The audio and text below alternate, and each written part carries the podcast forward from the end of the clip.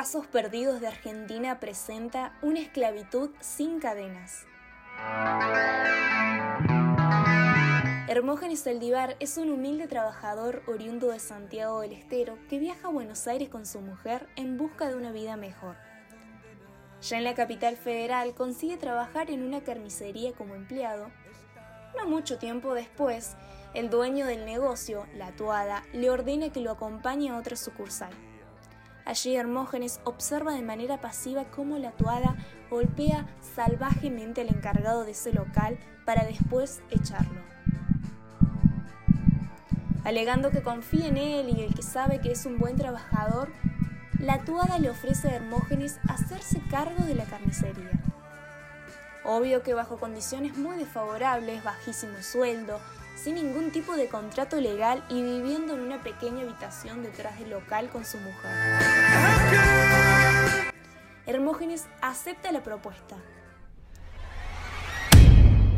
De esta manera comienza una serie de maltratos verbales, psicológicos y físicos por parte del patrón hacia Hermógenes que escalan hasta puntos extremos, constantes amenazas de despido, retos e insultos delante de los clientes actitudes misóginas hacia su mujer y agresiones físicas. Esto se le suma la promesa de una casa propia. Por último, el patrón lo obliga a vender carne en mal estado, confundiéndola y mezclándola con carne fresca o disimulando el estado de descomposición a partir de productos químicos como la patrón echa violentamente a la mujer embarazada de Hermógenes del local y la carne que llega se encuentra en un estado imposible de disimular y la queja de los clientes es cada vez mayor.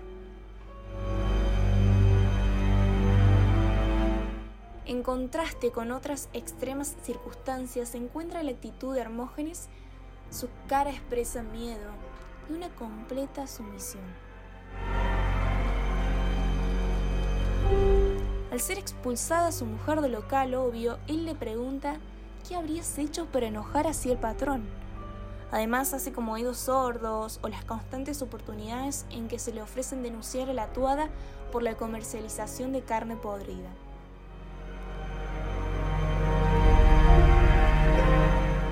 En un día que parecía igual a cualquier otro, al acercarse a su patrón a recibir lo que seguro iba a ser un reto o un insulto, Hermógenes le asenta 14 puñaladas a plena luz del día y con testigos presentes provocándole la muerte.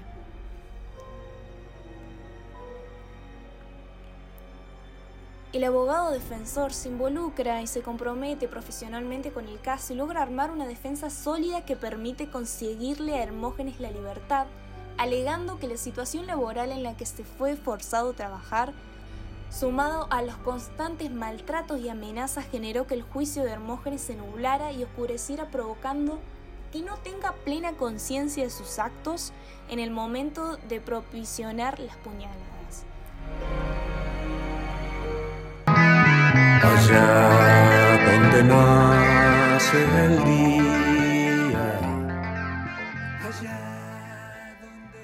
Hermógenes cumplió sus dos años de sentencia y allí fue liberado y actualmente está en plena libertad.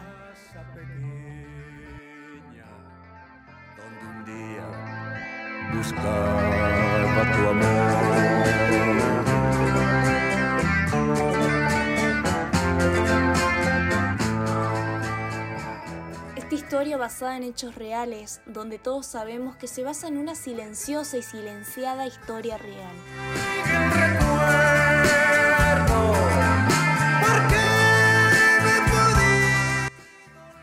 Macabra, repetida historia de la esclavitud moderna en América Latina, el continente más desigual.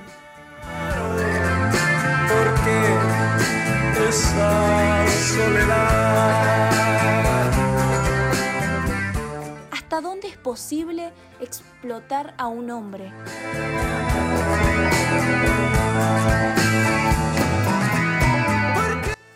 La mirada está puesta en el criminal llamado Hermógenes, que está sumergido en el oscuro negocio de su patrón, su dueño, Este dueño que también de varias carnicerías en un barrio, un estafador humillante que le enseña las artes de vender carne podrida tras el mostrador.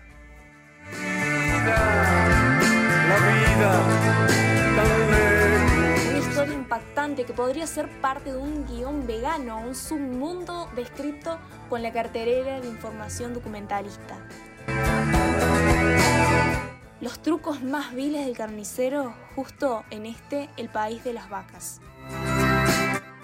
Pero sí voy a decir, presten atención.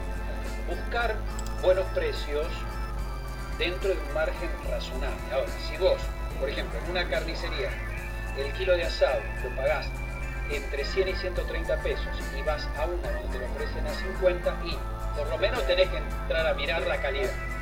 Si el kilo de bifes te lo ofrecen a 45 y vos en una carnicería, la mayoría de carnicerías lo pagás entre 70 y 85, idem, lo mismo. Y si el kilo de carne picada te lo ofrecen a 40, pero el valor estándar va entre los 65 y los 75 pesos, la verdad algo puede llamarte la atención, ¿correcto? No estoy diciendo que vender la carne barata es señal de mala calidad, estoy diciendo, ojo al piojo, mirad, bueno, primero nos llegó el dato. Pero hay una historia mayor, las nuevas formas de la esclavitud que pueden ocurrir en una carnicería, en un taller textil o en el medio del campo. Vieja historia apuntada aquí por los protagonistas de Fueste. De trabajo del guion, de buscar los actores que encajaban con los personajes. Esta historia tiene un film y tiene un libro.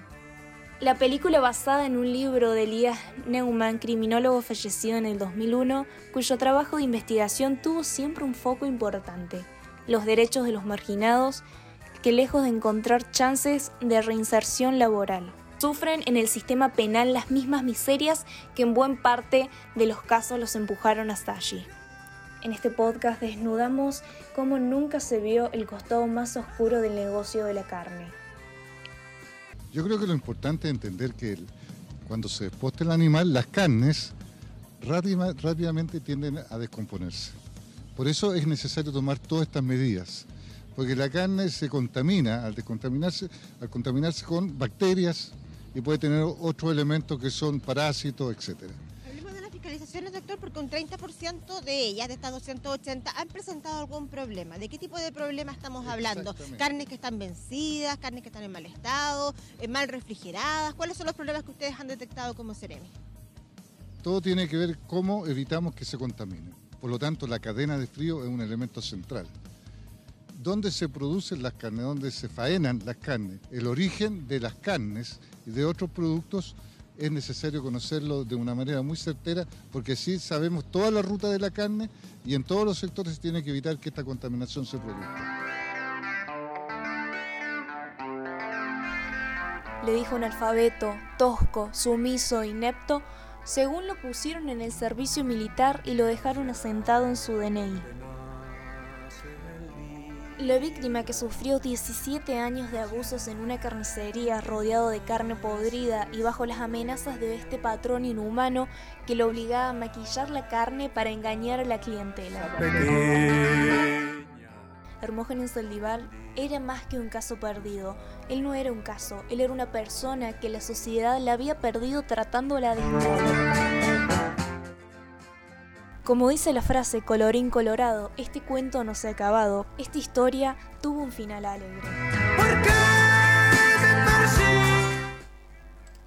Hermógenes solamente cumplió dos años de prisión y quedó en libertad.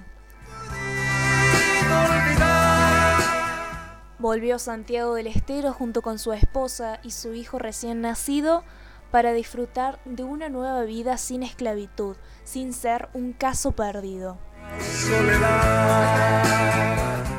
Perdidas son las esperanzas de esta persona que gracias a su abogado no quedó perdido en la justicia argentina.